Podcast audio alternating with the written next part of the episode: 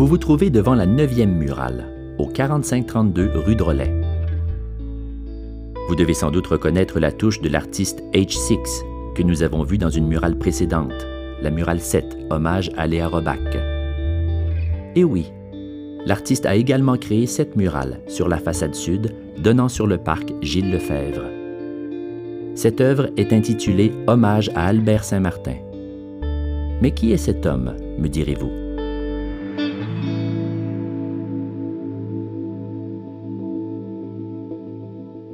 Albert Frédéric Rambert, dit Saint-Martin, est le premier militant ouvrier socialiste chez les francophones au Québec.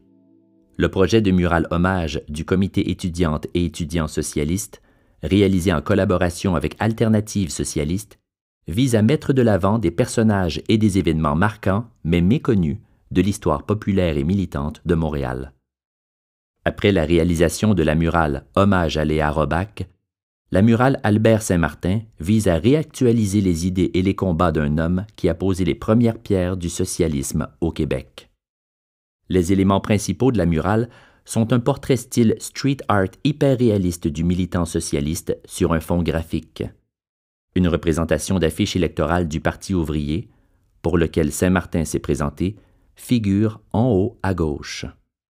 Le militant tient dans ses mains un livre traitant de la Révolution russe de 1917, l'un des sujets les plus abordés par Saint-Martin et l'Université ouvrière. Des jarres de cornichons sont peintes pour rappeler la présence de l'usine Ozo, non loin du lieu où se trouve la murale. En bas à gauche figure aussi un lettrage graffiti en 3D.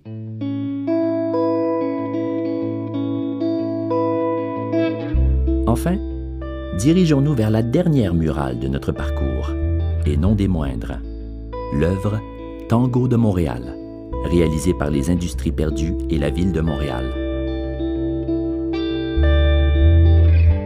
Retournez vers l'avenue du Mont-Royal-Est, tournez à gauche sur l'avenue du Mont-Royal-Est, marchez environ 150 mètres et tournez à droite sur la rue Rivard.